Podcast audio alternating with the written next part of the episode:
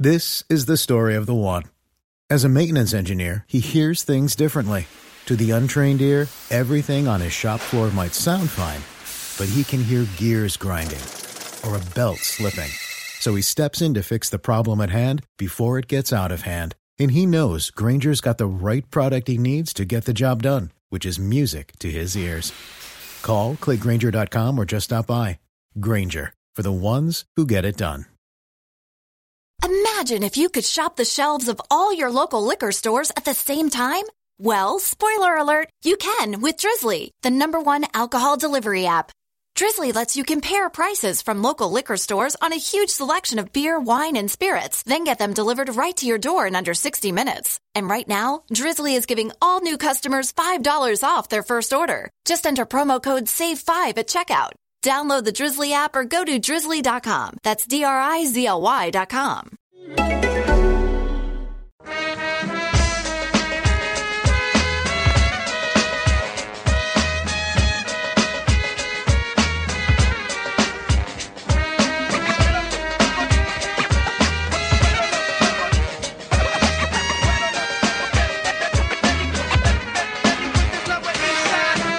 Hello and welcome to Golats, uh, the Mexican football podcast from the Futbolgrad Network. I'm your host, uh, Bryce Dunn, and joining me as always, we have Manu Veth. Manu, how's your week been?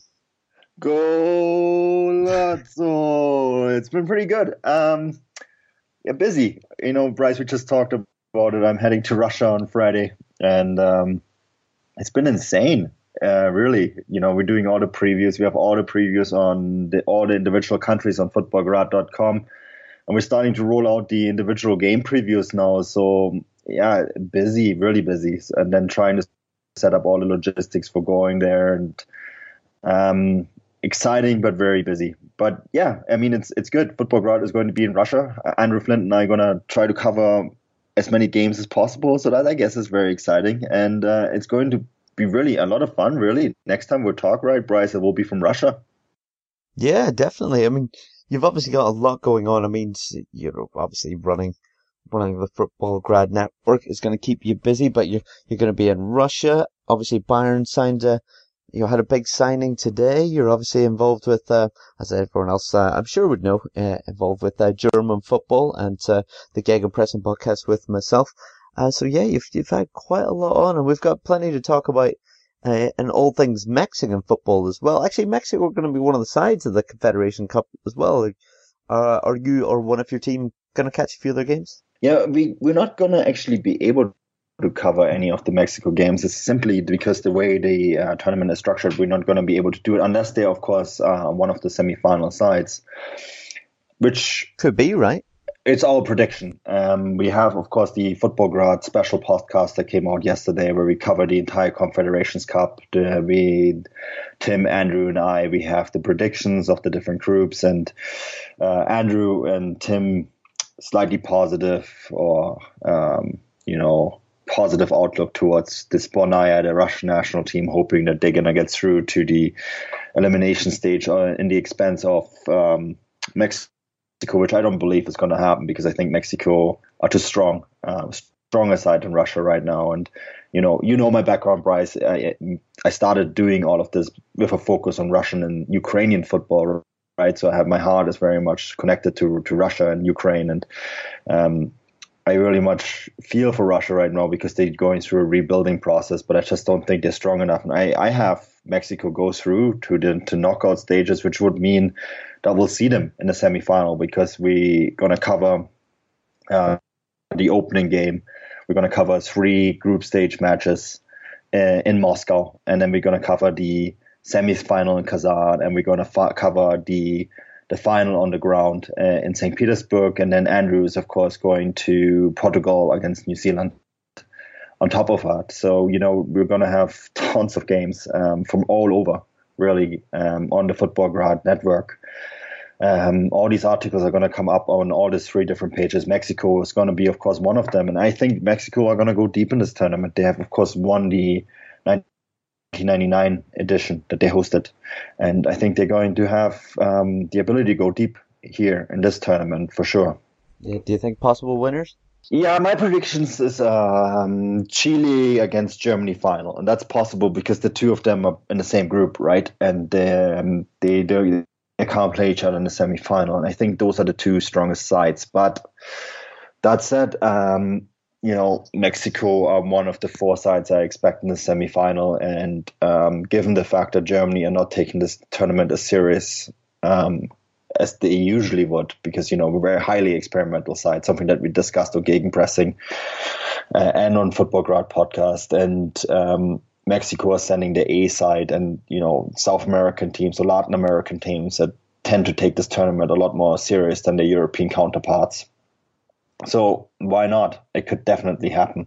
Yeah, I know when we spoke to uh, Jon Arnold uh, earlier the week uh, on Twitter, uh, he he kind of suggested that, didn't he? That uh, the Mexican side will will be taking it more seriously. He feels than, than a lot of the teams in it, uh, including the European side. So um, yeah, but between the two of you, you could very well be right, and they could be dark horses. And uh, yeah, we'll certainly have to try and get Jon on at some point, won't we? Well, he said he's going to come on, so we'll get him on. so we're holding him to that. And another person that we uh, I have high hopes for is Tom Marshall, who I have a lot of respect for. He uh, we've chatted recently on the Futbolgrad um, via Futbolgrad and on my personal Twitter, and um, we are gonna we're planning you know, to meet up in, in Russia because he's there. So hopefully we can get him on too. Uh, I think there's a lot of interesting content coming on our network over the next two weeks. I mean, there's always interesting content. We always try to keep it interesting, um, but there's a lot of stuff gonna come in the next two weeks, especially on this tournament, and we're gonna be able to make a lot of connections that will help us grow even more. So I'm excited for Russia. I'm excited to cover Mexico among others and at this tournament, and I think um, it's it's going to be a lot of fun. Yeah, definitely. I look forward to having different guests on here, and um, as as you mentioned, uh, Tom Marshall and uh, Jon Arnold. If if you're just getting into Liga MX, definitely give these guys a follow on uh, on Twitter. They've, they've got loads of good articles and they they cover it intensively all the time, don't they? So um so yeah, definitely check them out. But also us, more most importantly.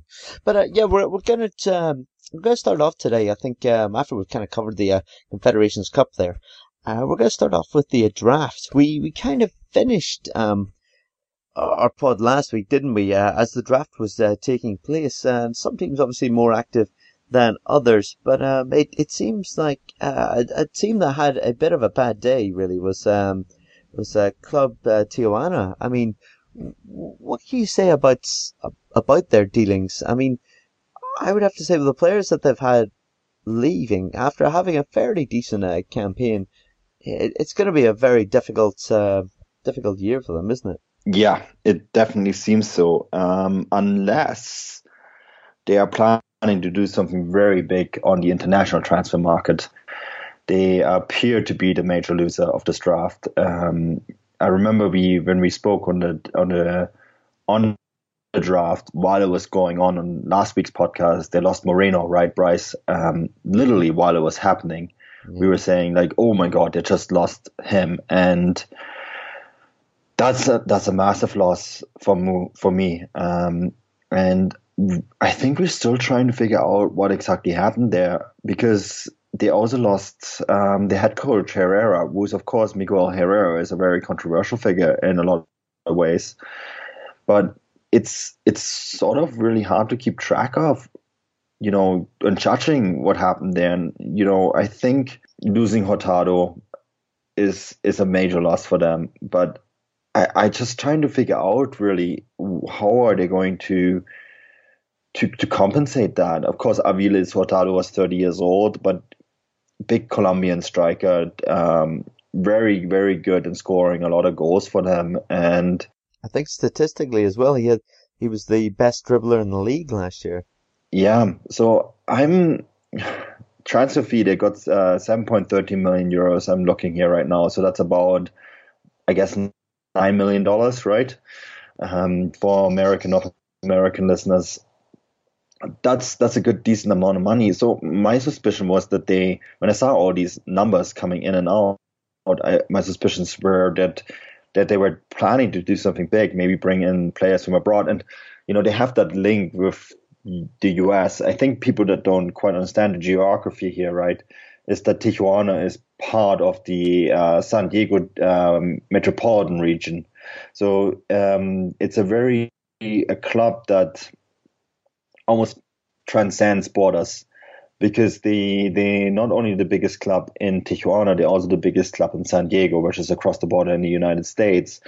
And for those of you kind of trying to understand that, there's a good documentary on this on um, and the the fan support that they get from the Yankees, the American supporters that cross the border every weekend to to watch their game and watch the, the team and support them. And I think uh, Xolos was also the first team to actually make it to a title page of a major, the first soccer team or football team to make it to a title page of a major American newspaper when they won the, the championship a few years ago. So it's a team that transpires borders, and because of that, they always attract a lot of American-born players um, and players from abroad. So maybe they're planning something big, but Miguel Herrera gone, a lot of the big name players gone. Um, it doesn't look so great, especially with Miguel Herrera, right? That's um, something that when when we prepared for this pod, Bryce, kind of kind of made us wonder a little bit, didn't it? Yeah, I mean, it definitely did. I mean, Miguel Herrera, I mean, a rather controversial figure in himself. I mean, a, a lot of uh, new listeners or uh, you know, people new to uh, Liga MX are probably thinking who's he? It's just another name. But you might remember when he uh, managed uh, the Mexican side uh, to 2014 World Cup. Actually, he got them to the knockout stages. Uh, rather stocky would be a way to put it politely. Um, character, um, very fiery, very animated on the sideline. I think um, a lot of people remembered him over most of the other coaches there. I found it quite entertaining to watch, maybe as entertaining as the, the football on, on the field, you know. Uh, so obviously, um, he, he, had a pretty good year, didn't he, with uh, Tijuana? Uh, they got to you know Gia. Um, they they looked they looked fairly good. Um, a little bit obviously surprised to hear that he had moved on, but um, he's returned to uh, Club America. Uh, yeah, obviously I've said returned, you know, a side that he's been at before. So, uh, they got a new, uh, president and, and he, uh, then appointed him. So, um, I mean, that's, that's going to affect them. I mean, they, they had an experienced coach there, uh, one that looked to be uh, building quite a strong side. But I mean, obviously he's gone. Um, I, am sorry, before we move away from him, I mean, there's been a few um, controversial uh, moments with him, hasn't there? Um, uh, I think it almost looked like earlier in the year that um, he could have went if, if, the club weren't doing as well on the pitch. I mean, uh, I, Manu, you and I discussed uh, he had one incident where he was swearing at the fans at the side of the pitch, wasn't he? Um, and if anyone wants to know why he left the Mexico position, was um, he? I think he just won the Gold Cup, and a few days later. Um, there was a well, there, there was a reporter that was rather critical of him, and um, I said that there was allegations of him uh, getting into well fisticuffs with him, but Manu, you had heard that he had he just outright headbutted him. So um, th- this is the type of player he is. He's definitely fiery, uh, very good coach, but yeah, he comes with um, yeah, a bit of controversy, doesn't he? Um, but yeah, now that he's um, he's departed, uh, I mean. Th- they've appointed a, a, a, new manager, less experienced, uh, and they've lost a lot of players, and it's, it's going to be a, a, tough year for them. I feel. Yeah, it looks like rebuild, um, which is, of course, a very American term. So, yeah, it's going to be interesting to see uh, what they're going to do because obviously. Um, one of the things that teams like to do over in in in North America, and I, I kind of throw Mexico into that a little bit because they're very much influenced by the U.S. U.S. market is that when a, when something doesn't work for a few years, they are going to sort of tear down the house and try again. And uh, Tijuana was very good the last few seasons. You know, they finished the the Apertura and Clausura in first place and then crashed out of the playoffs early on. I think maybe the the feeling there is a little bit at the moment that well, what we had isn't working. Um, Miguel Herrera um, got a big money offer from Club America. Club America, one of the two biggest teams over in Mexico, and you know when they come calling, it's um, something you don't really say no to. So maybe he just figured, well, this is my big chance to to manage one of the biggest sides in Mexican football. And there's been talk about him maybe going to the United States. Even I guess that's now off the table. But um, I guess rebuild really right, Bryce? That's really what's happening now. Yeah, I, I think that's going to be the case. I mean, if if you look at maybe the players they brought in, I mean, some people were a little bit critical at um, Jose Antonio uh, Rodriguez, um, who hasn't really been known for his goals. Uh, they they brought in a, a quick w- winger in Cuero, uh, and then actually, uh, I suppose the, the most promising um, probably addition that they've made is uh, Mendoza from uh, Chiapas. Uh, is a side that we'll we'll talk about in uh, in due course. But yeah, there's there's going to be um, I I think it's going to be a difficult time for them. It might quite possibly be uh, a rather big rebuild job there, but um, unfortunately in uh, League MX, um, quite often uh, coaches aren't give a very long time, so it's uh, rather impatient. Um, hence the the structure of the league, right? I mean, you play each other once, and then you go to a knockout and you win. You know the the cup. I mean, it's it's it's a very quick turnaround, so a quick league, lots of goals, very exciting. If you don't hit the heights that are expected, then you can be thrown out quite early. Uh, it's it's going to be an interesting year for them. Uh, uh, but I mean, we we mentioned um, before we came on the pod as well that there's a bit of uh, there was a bit of controversy earlier in the year, wasn't there, with uh, Tijuana, with uh, one of their youth players uh, as well in, in Daniel Gomez, and that kind of got us talking about um, other topics within uh, Mexican football. D- Daniel Gomez, for anyone who didn't know, back at the start of April, the 5th of April, youth player, 21 years old, was caught um, taking 48 pounds of meth um, over the border into the US. And yeah, I mean, this kind of, uh, I mean, it was found in, in, in the boot of his car in, in the, uh, in the tire. And it got us kind of talking a little bit about the, uh, the drug involvement, uh, uh, and the cartel involvement in Mexican football, which, um, as much as it's run very well, the, the league, uh, the, there's still a little bit of, a little bit of an issue. It's, it's hard to kind of put your finger on how to um how to describe it, isn't it, Manu? I mean, maybe you can help me with that. Oh, that's kind of like mentioning the uh, trying not to mention the elephant in the room, right? I think anyone who's interested in this topic, I, I highly recommend reading Don Winslow's books on the drug cartels uh, in Mexico. It's the the most accurate uh, descriptions I've had on how the drug cartels operate in Mexico and mm, how they operate, but are also to a certain extent can be involved in Mexican football. Very good reads, very excellent, very excellent books, uh, very long books. So you have you be all committed to it. Um, you know, we like to give a little bit of suggestions and recommendations. Um, the Cuervos, the the television show on Netflix, is one that we recommended last week. Um, for a more serious read, Don Winslow and his art, uh, his books on the drug cartels. Are certainly one that I would recommend for anyone who wants to get more, more involved in the football. But yeah, um, the elephant in the room is Mexico has a major drug problem, and we we talked about Tijuana uh, another side, of course, is that has almost got promoted this year is Juarez, and they didn't go up in the end, but we'll probably see them in, in a few years. Um, the Juarez is, of course, was the murder capital of the world at one point, and um, they still have professional football there. And I think that is something, you know, we always on Futbolgrad. This is this is something that I set out when I first got started on Futbolgrad.com was to inter- the interconnection of politics and football. We're not only about politics and football. We try to do a lot of other things, but um, I think with Mexico, that's something that we have to talk about. And this is this is a reality. And uh, this kid got caught with 48 pounds of crystal meth um, on the border to the United States it is a sad reality, and I think you every once in a while you get these uh, allegations. Uh, I think Querétaro, right, Bryce, was one club that was um, sort of alleged to be involved with uh, with the drug money. Um, football, sadly, is the best way. Um, I always joke to to my family, football and restaurants are the best ways to to wash money.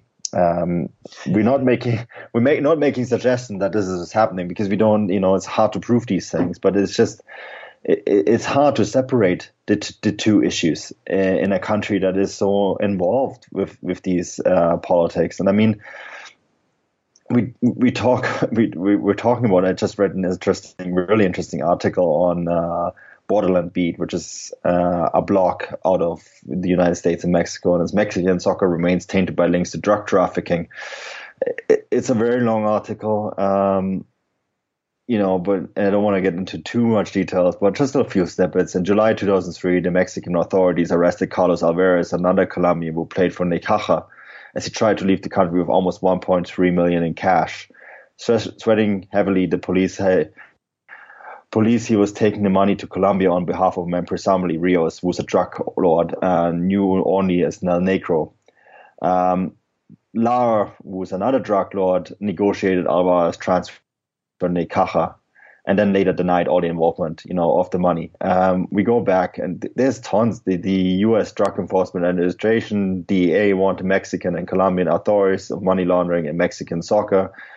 Uh, specifically, clubs in Necaxa, Santos Laguna, Puebla, and Salamanca FC. Um, you know, this is this is just the reality of it. Um, it's it's happening in these in this area, and the Mexican government. I've, I've been recently to Mexico, and it's an amazing place. And you don't notice the things that are happening behind closed doors, but it is the, the reality of on the ground. And I think every once in a while, um, football can't really disassociate itself from the reality.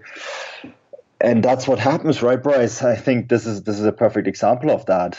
Yes, yeah, so you mentioned um, you the involvement uh, of this player, uh, Carlos uh, Alvarez, uh, the Colombian player who's playing for uh, Necaxa, and uh, you, you, who was arrested in, in July 2003 for smuggling 1.3 million dollars into Colombia, or at least attempting to. You, and this was a, a, at a time where a guy Tirso Martinez Sanchez was one of the one of the main players, one of the main owners of uh, uh, and he was then later arrested uh, in 2014 you know, for the importation of a narcotics distribution and transportation organization uh, of 76 metric tons of cocaine over the years. Uh, what? How much? 76 metric tons of uh, cocaine. Yeah. and I mean, you know, it, this is just one example. Uh, yes, money laundering happens all over the world. We're not going to say that it's just in Mexico. I'm sure it happens in many of uh, countries. Uh, but you know that this is just another example, and th- that's part of the article that that you mentioned, uh, Manu. You know, it's it's only when you start to look into a few uh, a few articles, you know, left a few stones, then you know you see what's underneath, and it seems like there there is a bit of an issue there. Uh, what can be done about it? I suppose it's down to the authorities to, to step in and do something about it. But it's, it's, it's very difficult, you know, with, uh, investors to clubs, uh, these days. Uh, I mean, we see all sorts of investors, don't we, come out of, um, you know, different countries, invest their money and have they made it in, in a true and innocent way? quite possibly not. You know, uh, I mean, there's obviously a bit of drama uh, with 1860. Oh, don't mention any investors with that. yeah, 1860 uh, Munich, yeah. But I mean, the, the, you know, that's that's one of the many many clubs around the world that we could mention. And you know, what what's what can be done about it in Mexican football? I don't really know what the answer is. Uh, Manu, do you, do you see? I mean, obviously you're a specialist in many many areas, uh, you know, football around the world. Uh, but do, do you see similar kind of things happen, um, well, in Germany and Russia, in, in anywhere else? Yeah, you know, the, the big one is, of course, the uh, the recent example of the Football Leaks, right? Uh, it's a topic that we've covered quite a lot on futbolgrad.com. The the way player transfers are used to put in investments, the the fact that everything is an asset now, I think opens the door for this. It's difficult. It's really hard if you're a football fan and to, to sort of close your eyes to it because we we realize that this this is happening, right? I mean, anyone who opens their eyes a little bit to it and understands that football is a very good way for for washing money. The the amount of money that gets uh, put through in transfers is so ridiculous high at the moment that we um, it's it's not transparent in in in many times or most times. I mean, the, the recent case of Cristiano Ronaldo shows this. And that, of course, opens the doors in a country that's already volatile like Mexico to for people that are involved in other parts of businesses um, that are not always legitimate to say it as diplomatic as possible to to use this. And this doesn't mean the clubs are necessarily involved. It just means that it, this is happening in a way that, you know, because we have agents we nowadays, how how many how much money do agents get on transfers? The amount of transfers that we see every year and the amount of money that's being moved back and forth between clubs is is a lot. We're talking about a billion billion dollar business, and when you when you looked at the average agent nowadays that receives ten percent of the fees, we don't necessarily know what happens with this money, how that money gets taxed, etc. So it's a very good way to to wash money. And when I say wash money, is um, for drug cartels the most difficult thing about earning money with, with drugs is not necessarily the selling the drugs or finding uh, a way to smuggle the drugs. These things are actually relatively easy. What is very difficult is to uh, what to do with the, all the money that you earn from making drugs because you make a lot of money. Now, you just most people think you can just put that on a bank. That's not possible it doesn't work that way because the moment you put it in a bank, your money gets traced. The tax authorities step in, and they ask you, where did you get this money from? Then, of course, you have to pay taxes on it. And then at the moment you have to pay taxes on it, you have to declare which means you have to actually state how you made your money. Now, this, this is difficult. Um, that means that people oftentimes bury their money. They they they hide it around the country. Um, good example is the the the, docu- the movie documentary on Narcos on Netflix. If you if you want to find out a bit more about what what drug cartels actually have to do to wash their money, it's not easy. So that's um, football clubs and restaurants. I always I say that's a good way to wash money because it's very hard to trace the, the, the cash flows, right? So you can you can invest money and then you take a bit out, you tax it, and all of a sudden it's clean. So that's I think why you see it that much. And I think um, people are very innocent when you think that this doesn't happen around the world. But of course, you know, Mexico, the the the, the political situation in Mexico is the way it is. The the war on drugs instigated by the United States is affecting the politics of the country. And if you go to Mexico City or the southern part of the country, you're not going to see very much of that. But when you go up north on the border regions where Tijuana is part of it, when you go to Sinaloa, when you go to Juarez, it's a daily occurrence. And more people die there than in the wars in Afghanistan and Iraq. And I think that is just the reality. Uh, football, in, in a lot of ways, always reflects the reality on the ground. Um, this is when I got into Russian and Ukrainian football. That was always the reality.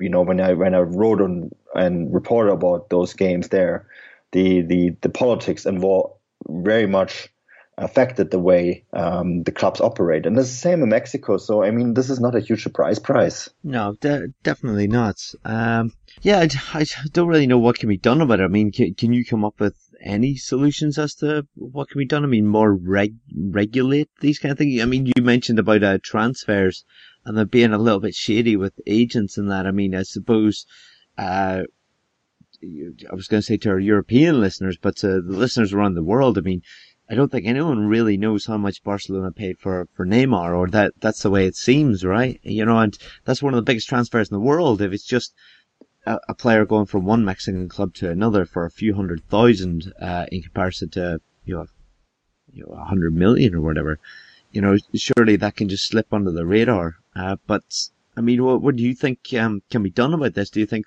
more, you know, I, I don't know, more checks or mm. I, I, don't even know where to begin really? It's difficult. I mean, uh, the US government put in the Clinton list, which uh, affected heavily Colombian clubs um, which meant the bank accounts were frozen, right? I I don't know if that would work here. Um, agents, there's regulations for agents, third party ownership regulations, of course. But then, of course, there's positive aspects about third party ownership. I, I'm not sure, Bryce. I think that the football is sadly a business that attracts certain people because everyone in the world loves football, right? And therefore it it reflects every part, every person of a society is reflected in football. And so, you know, when you go into a stadium and you, you will have 20,000 people, these 20,000 people in that stadium will be a socioeconomic and cultural reflection of that region of the world. And I, I think um, that means that, you know, clubs are very much the same. There's so many people involved in football clubs. Um, and a lot of parts of the world, football clubs are membership clubs. So, you know, they, they, they attract the exact geo- socioeconomic, cultural people of that region. And I think that makes it very hard. Um, I think transparency could help, but whether there is an actual interest in that, I, I have my my doubts. I mean, this is this is really our next topic, isn't it? I mean, we're, we're talking about drug money and uh, really transparency and all that, but the one of the big topics today is Chiapas on our podcast, a team that got the team that did get relegated. Yeah. And if you want to understand relegation in Mexican football, I, I, urge you to listen to our last part because we explained it. Because it's not easy, right? It, it's it's a very difficult process. You don't get relegated if you finish last in that one particular season. It has to be last over the last three. But they got they got relegated and they folded. They're gone, right, Bryce? Yeah, that's it. I mean, uh, uh, as Manu says, you know, go back to our first pod and you know at least uh, the kind of the rules of the or the way the league set up is um, explained there. And yeah, Chiapas uh, in the last game of the season uh, lost out to Morelia. Morelia beat um, Monterrey, uh, managed to get into the knockouts, uh, went through, but that meant that uh, Chiapas uh, unfortunately went down. Uh, on an aggregate over three seasons. And yeah, now, now they're no more. But uh, what we're going to talk about is um, a lot of people were asking, well, what exactly happens to the players? You know, are these players free agents or, or where are they going? And um, after doing a little bit of research, um, uh, and I've went to Reddit uh, of all places, somebody has very kindly um, made an article and broke down just exactly what is going on with these players. And it, it's quite fasc- fascinating, actually. Uh, I mean, Manu and I were wowed by every paragraph, I think, as, as we went down, just exactly what was happening. Uh, so, so I mean, they haven't officially been announced. Uh, they folded because of financial uh, problems, but they haven't actually been uh, declared bankrupt yet. Um, so, so what does this mean for the players? Well, there were there was quite a few players. Um, it turns out that their contracts were up, um, or the fact that they were relegated uh, meant that their contracts were then void. Uh, there was uh, numerous players. Uh, the list was unbelievable. How many uh, loan players they actually had um, leaving um, well, only, only a few players after this. I mean, they one player that's, um, well, there are two players left by the end of this. Uh, one player um, hadn't really played um, a league match for them since uh, before Christmas, and turns out that he's now a football player, so he's more of staff. Um, he's more got involvement with the academy towards the end, so so nothing's really going to happen to him. He's just lost his job, unfortunately. Um, Jonathan uh, Fabbro, uh, he has kind of um, well, he's in a bit of a sticky situation. Uh, for the reason is that he didn't get um, another club during the drafts, and you can only go to one Mexican club to another one uh, within that draft period. Uh, it was extended uh, to any of the Chiapas players that needed uh, more time. They, it was extended to uh, September 4th, but uh, unfortunately he's in allegations at the moment. Um, with a, a young girl in Argentina, sexual uh, assault. Uh, so I I don't really see him getting a club or a club investing in him until that's resolved and maybe he's acquitted of it. Uh, but the players that were on loan, th- this was probably the most fascinating thing I found, Manu, and you you seem quite uh, entertained by it as well. So so the players that were on loan, some of them their contracts had had expired and they went back to to their their hope, you know, to their their owner club as such. Uh, the other players that their contracts were still going, uh, you know, this loan was contract was still going.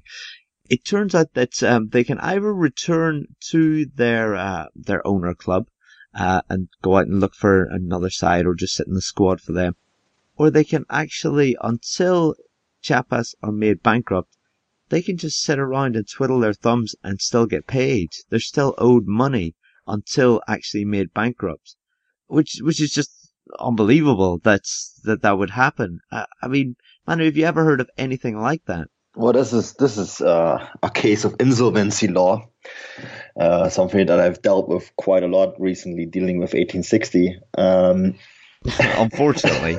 Unfortunately, so I'm slowly becoming an expert. Of course, insolvency law is very different depending on the country, right?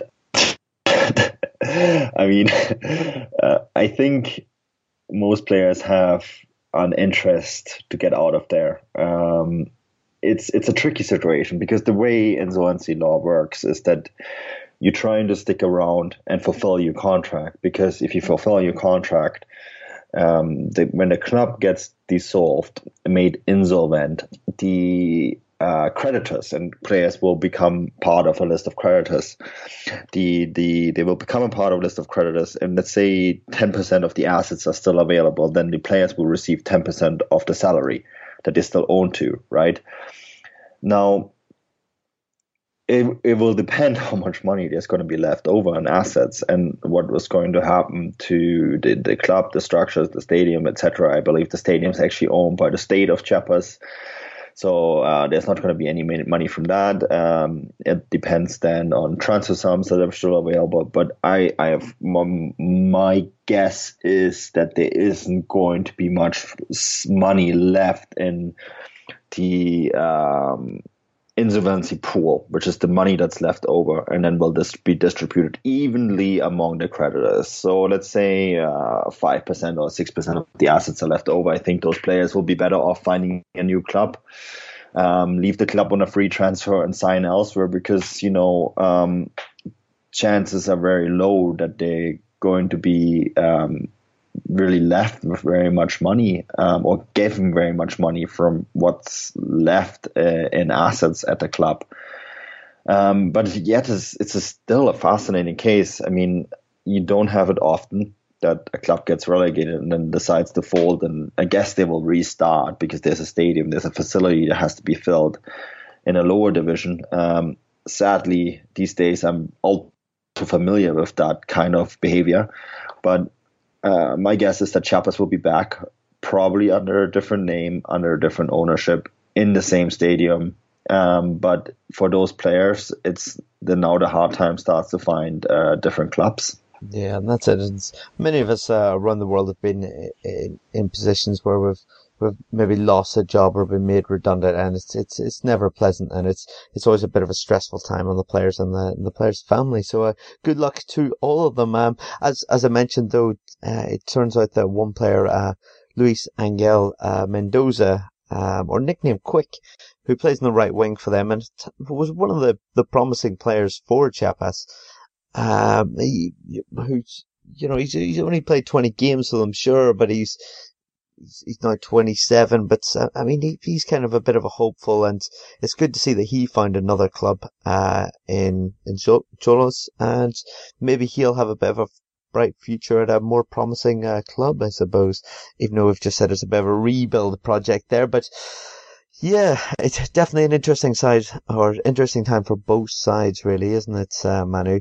Um, I think we we need to kind of address uh, the other big news in uh, Mexican football was that finally the uh, the fixture list was uh, announced, uh, and I mean obviously the the games are going to start uh, again on the twenty first of July, so yeah, you won't have long to wait, uh, and it means that the final uh, will happen on the 7th and the 10th of December. So yeah, it's it's starting quite early, which is great for anyone. That's... No Christmas final though. I'm sad no, about that. that's a little bit sad. It'll all be done and dusted by by Christmas, but it does mean that we don't have very long to wait before all of a sudden your competitive games are back on. Mm.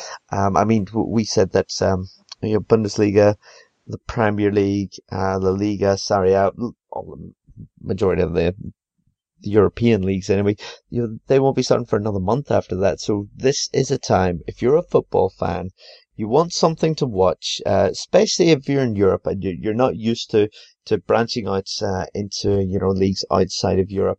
This is your time to get involved. It's, it's a time to get your daily fix of football or weekly fix, should I say, at the weekends.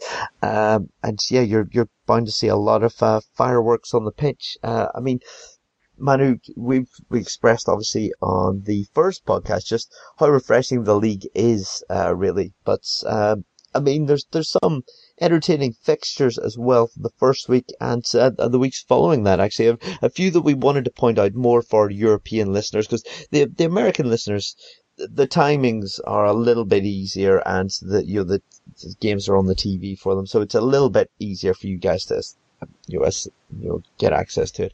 But in Europe, it's a little bit trickier. The games are on a bit later. Um, but we, we want to point out the games that are going to be easier for you and, well, you know, give you a reason to watch them, really. I mean, Manu, what, what can you pick out from uh, week one that you would advise people to check out, and why is that? Well, it's the, the Sunday game. Um, I guess it's the 23rd of July, right? Um, that's that would be Pumas against Pachuca, and I'm saying this because this game will be at 10 a.m. my time, which is on the Pacific coast. I, I guess I am currently in Munich, but I will be back in Vancouver, Victoria area at that time. So that's going to be 10 a.m. on Sunday, my time, which means it's 6 p.m. in the United Kingdom, 7 p.m. in Europe. Um, perfect time to watch some football. And I think this is going to be a very entertaining game to watch. I mean, Pumas has been a side that uh, started very well to the Clausura and then fell off the deep end dramatically, poorly. Um, it was probably the biggest disaster in the second half of Mexican football. Let's not don't kid ourselves here. And Pachuca, who won the Concacaf Champions League, so that's that's going to be a very good match to watch. Um, yeah, that's so. It. I mean, we kind of said that Pachuca are going to be in the yeah. the World Club Cup, so this will be a way of uh, maybe checking them out before they get to that later later in the year. You know, absolutely but a, a, very strong side, right? I mean, they, they didn't have the best um, second half uh, to the season uh, because they were mainly focused on that um, Champions League uh, competition, weren't they? Yeah, absolutely. And I think this is this is going to be a very entertaining game to watch. Be interesting to see if uh, Lozano is still going to be with Pachuca. You know, the transfer window is obviously still going to be open for another six weeks, so he could actually start in Mexico and then move on afterwards. I think the big decision maker on that will be uh, his his uh, Confederation Cups performance. But yeah, that's that's a great game to watch. But um, another interesting one actually, and that's the three o'clock kickoff my time, five o'clock kickoff PM kickoff, of course, in Mexico, and um, that's eleven o'clock kickoff in the United Kingdom between Lobos the newly promoted team that we really don't know much about it because they like came out of nowhere and won promotion against Santos Laguna, a side that I really like. So that's another one to tune into and a great match to watch when you come from the home from the bar. I guess you know UK time, eleven o'clock, hot summer night. You won't be able to sleep anyway, so you might as well turn on some Mexican football and uh, lift the action. So that'd be a fun game to tune into. Yeah, I think so. I th- think you're absolutely right with those uh, with those uh, two fixtures to pick them out. I mean, uh, we don't know much about Lobos, but you, know, sometimes those newly promoted sides can take that momentum, can't they? They can come up as strong. They've signed quite a few players in the draft, and I suppose we they're a bit of an unknown quantity to to a degree. Um, you know, Santos have had a bit of an up and down time. Uh, you know, last year, especially towards the end of the year, they, they finished with third from bottom. So that, you know, this is probably the, the best or one of the best fixtures that Lobos could have maybe drawn, especially at home, right? Um, with the Pumas game against Pachuca, I mean, obviously you mentioned that Pumas had uh, you know, a terrible end to this the season, uh, but their manager uh, Palencia, some of which uh, thought would get the boot actually, you know he he's had spells at you know Barcelona, you know, kind of learning off the coaching there. He plays a very um, direct, attacking football. So you know, a, there's a, a, a, should be a very entertaining game in itself. So man, I, I couldn't agree more. And that there are two times at least in the UK, if you're a football fan, you're either going to be coming home from the pub to watch one at eleven o'clock, or the the one on the Sunday. You know, you can have you know after you've had your roast. You know, so it's it's it's, it's going to be a two good games, two good times, and yeah, you're not going to be sleeping anyway. It's the summer, right? No, I, I mean I'm to tune in, but I'm in, I'm in the time zone. But I would tune in if I was in Europe too, because it's, it's a convenient time. And I mean, when I when I look at that Sunday fixture, it it tends to be a good game because when I go down these the schedule list, um, you know, match day two and three, it's going to be Toluca. They're to get two home and home fixtures, um, but they're playing Leon, which is an, is an interesting side to watch, and then Atlas, um, also at twelve o'clock. So Toluca was actually a very good, a very fun side to watch. Then of course you get to see uh, Pumas on match day four again on a Sunday. Toluca gets that slot a lot. Actually, as I'm scrolling down, there seem to be um, a site that gets that. Probably has to do something with the television deal.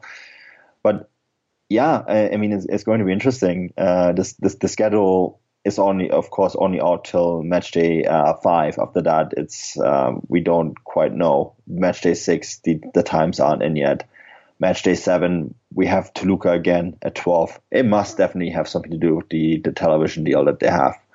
I actually would look out if you're in the UK. Match day eight um, is is Pumas against uh, against Club Tijuana. That's going to be a game, a big one um, for for you know new evening fixture in the United Kingdom when the Premier League is all dust and wrapped up. That's a fun one. Going to be a big big match to watch and a fun one to watch. Yeah, definitely. I mean that that's a great show, really. Um, I had kind of mentioned uh, before the podcast, didn't I, um, about uh, a fixture that I think could be great, but it may well be, uh, well, may, may all be over at that stage. And, and that was the last uh, match day. So match day 17, which will happen 17th, 18th, and 19th of November. Uh, you're going to have a big game against Monterrey, who have heavily invested. They look like they're going to be really something exciting this year. Mm. Coming up against Tigres.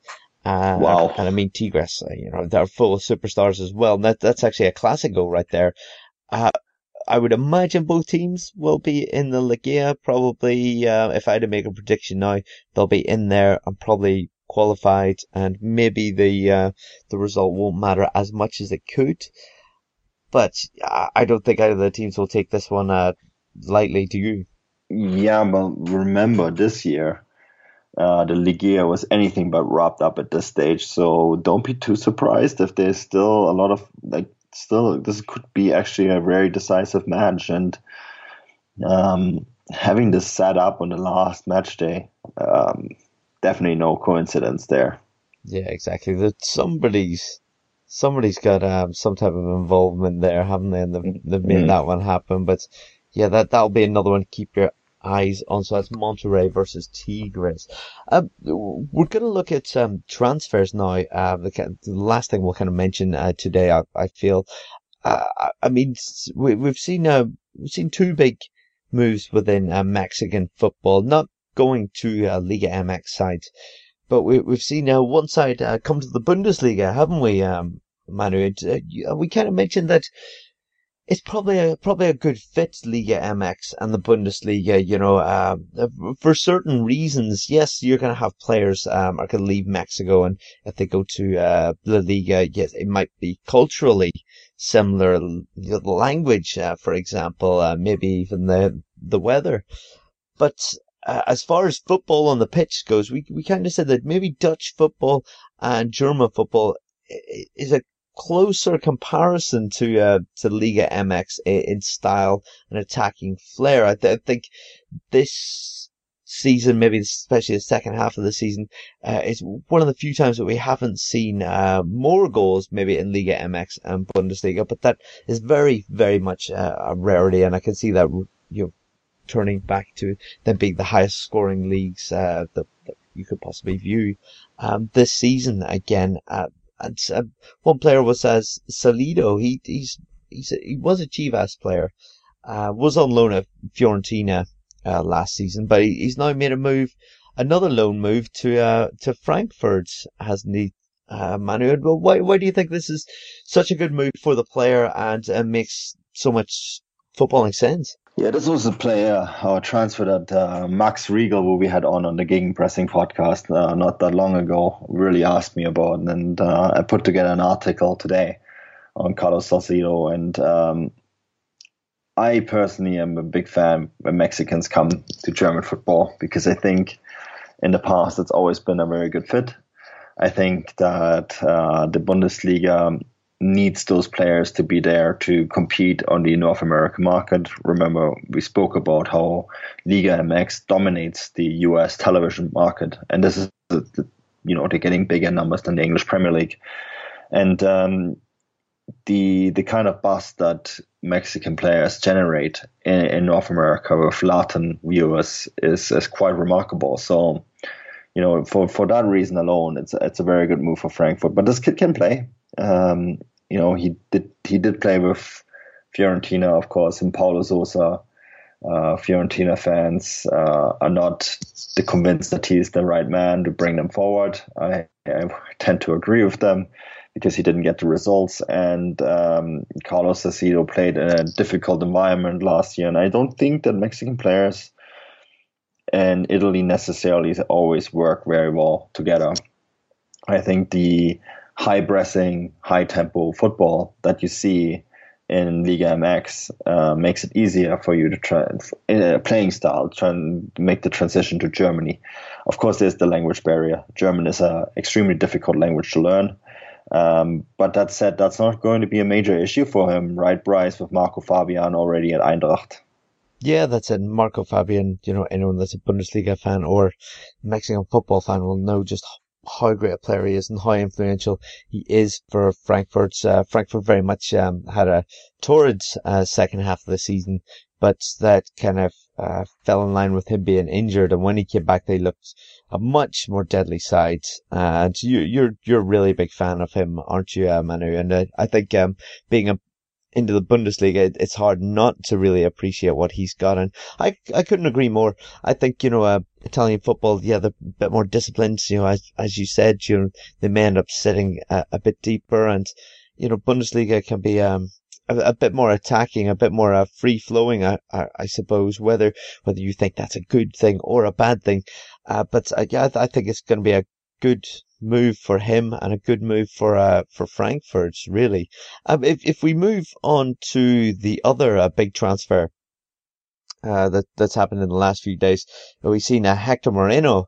Um, obviously played numerous times for the Mexican international side. I believe uh, 79 caps now, if I'm right.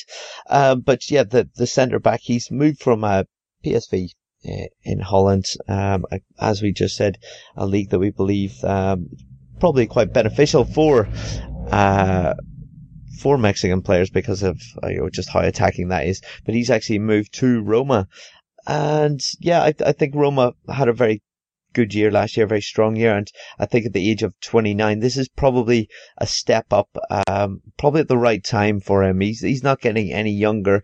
Uh, I think this is his opportunity to go to uh, a bigger side. No, you know, disrespect to PSV, but a bigger side and, and very much uh, currently a, a, a, bigger league. You know, I, I think he's going to learn a lot there. I think uh, Roma have, have, got themselves a, a, good player. I mean, how, how do you see this move, Manu?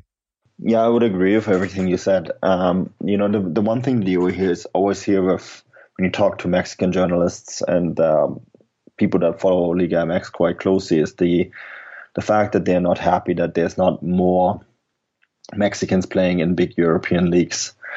So I think a lot of Mexico fans are going to be excited about seeing Moreno play at AS Roma um, because he's going to get big minutes there. He's going to play Champions League, I believe, next season, right, Bryce? Yeah, that's that's right. They are. They um, yeah. Roma finished their second in in Serie A, and yeah, it should be an, an exciting year for them. I mean, they've they've just got a, a new manager as well. It was kind of linked mm. uh, on the Gegenpress uh, podcast. We kind of mentioned that it, it, it, they were linked for a little while with uh, Thomas Tuchel, but that didn't seem to uh, happen. So, um, yeah, I, I don't see why they, they can't have an exciting year next year. And yeah, I, th- I think it's a, a great move personally for the player. Yeah, I would totally go along with that. I think every time you can have that Champions League experience, it's going to help your career and it's going to help, you know, as, as a person as a player um, to make a step forward. And I think Mexican fans are going to be very excited about that because when you when you take a look back on Mexican football, the the players that played the big minutes in the Champions League, of course, you have Chicharito, um, but as a defender, Rafa Marquez, of course, comes to mind, right? Who is now back at Atlas in Liga MX.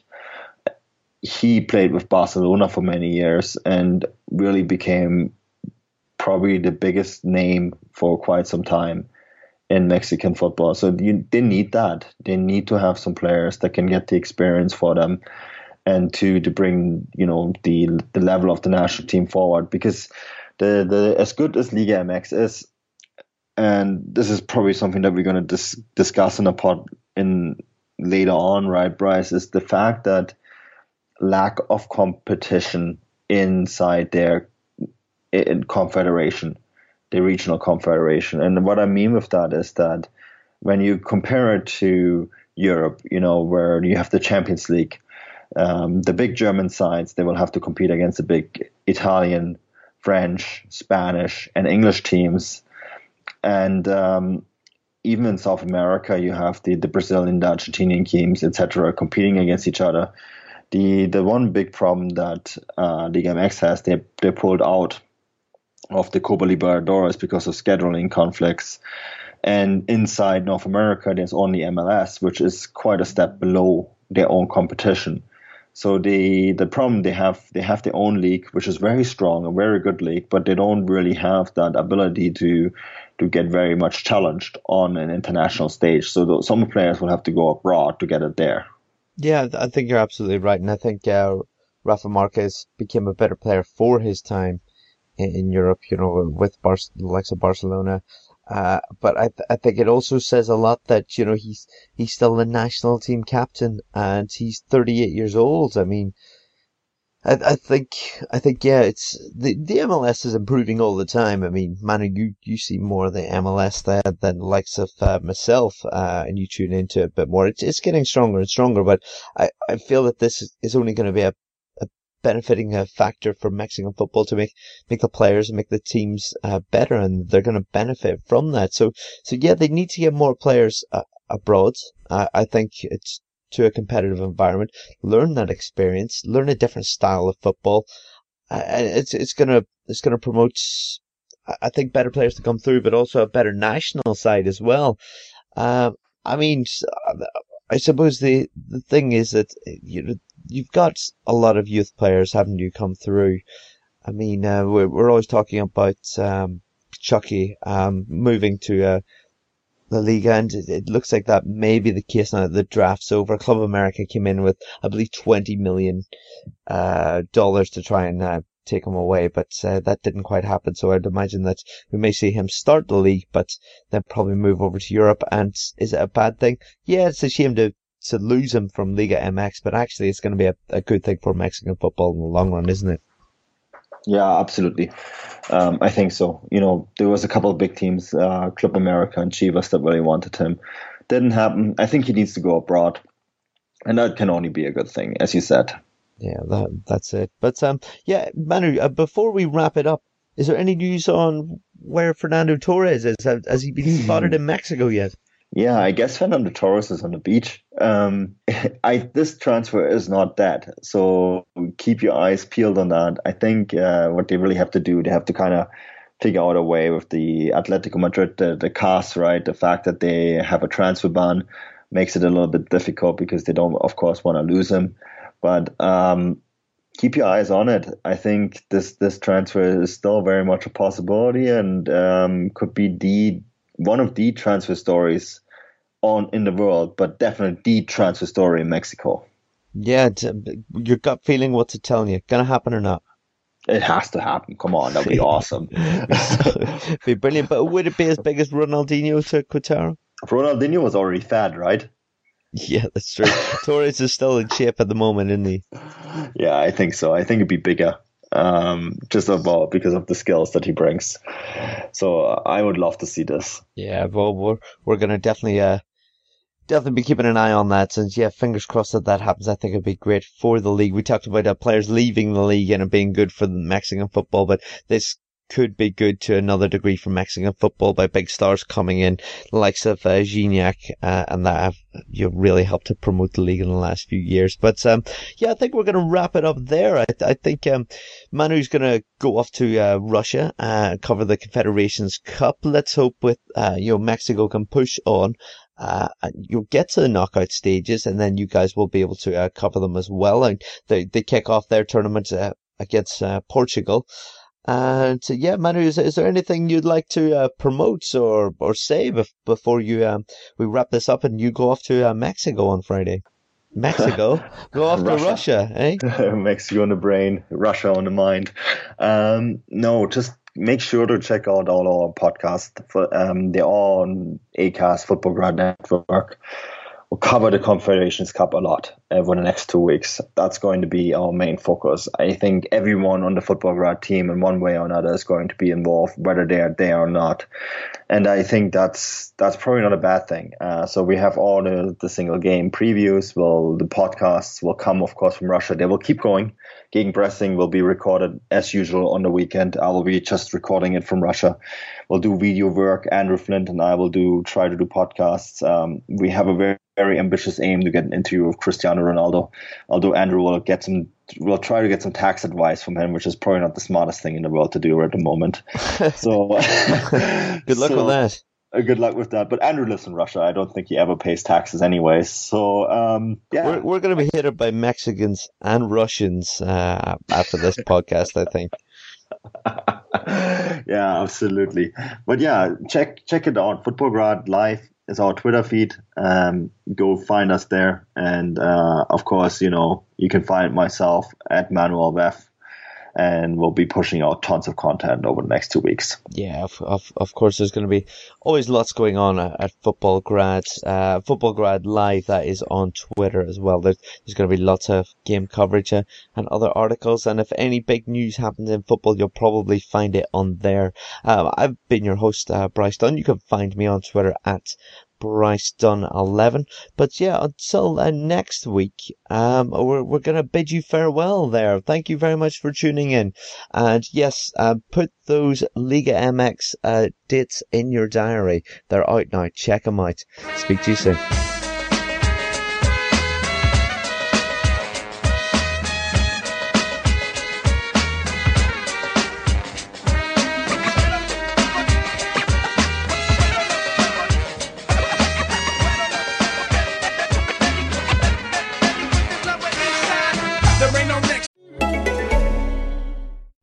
Imagine if you could shop the shelves of all your local liquor stores at the same time.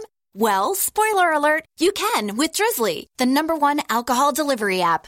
Drizly lets you compare prices from local liquor stores on a huge selection of beer, wine, and spirits, then get them delivered right to your door in under 60 minutes. And right now, Drizly is giving all new customers $5 off their first order. Just enter promo code SAVE5 at checkout. Download the Drizly app or go to drizly.com. That's D R I Z L Y.com. It wouldn't be the holiday season if there wasn't candy, right? Celebrate the holiday season with the Holiday Crush. They've sprinkled candy with a holiday theme and fun packed challenges every week for five whole weeks, finishing on January 4th. The more challenges you complete, the better your chances of unwrapping delicious rewards. So, are you ready to crush the holidays? Play the Holiday Crush now. Download it from the App Store, Google Play, or Windows Store for free. Terms and conditions apply.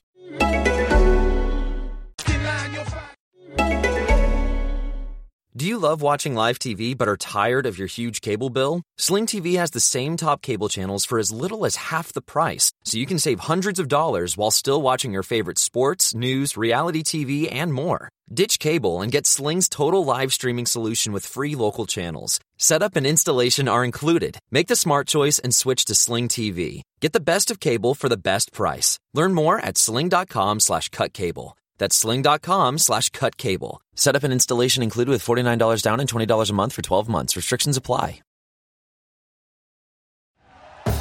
Thank you for listening to Bleav. You can show support to your host by subscribing to the show and giving us a five star rating on your preferred platform. Check us out at Bleav.com and search for B L E A V on YouTube.